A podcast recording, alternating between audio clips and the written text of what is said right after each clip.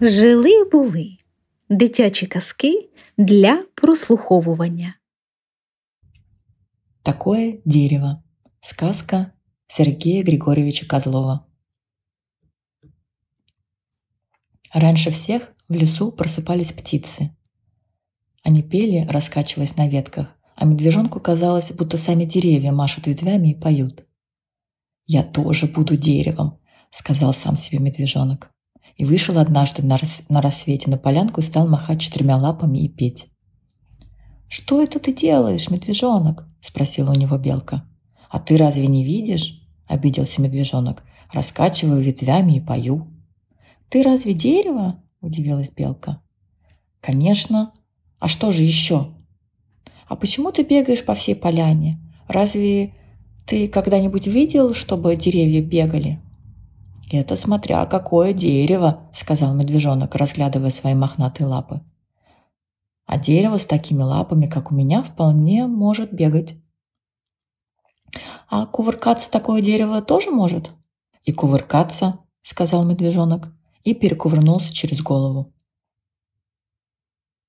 «И потом, если ты не веришь, ты можешь побегать по мне, белка, и видишь, какое я хорошее дерево». «А где твои птицы?» — спросила белка.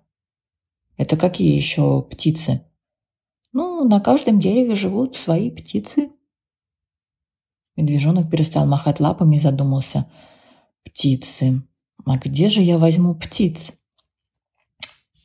«Белка», — сказал он, — «найди для меня, пожалуйста, немного птиц». «Это какая же птица согласится жить на медвежонке?» — спросила белка. «А ты не говори им, что я медвежонок. Скажи им, что я такое дерево». «Попробую», — пообещала белка и обратилась к зяблику. «Зяблик», — сказала она, — «у меня есть одно знакомое дерево, оно умеет, умеет бегать и кувыркаться через голову. Не согласитесь ли вы немного пожить на нем?» «С удовольствием», — сказал Заблик. «Я еще никогда не жил на таком дереве». «Медвежонок», — позвала белка, — «иди сюда и перестань махать лапами. Вот Зяблик согласен немного пожить на тебе». Медвежонок подбежал к краю поляны, зажмурился, а зяблик сел ему на плечо. «Теперь я настоящее дерево», — подумал медвежонок и перековернулся через голову. «У-лю-лю-лю-лю-лю», — запел зяблик. «У-лю-лю-лю-лю-лю», — запел медвежонок и замахал лапами. Конец.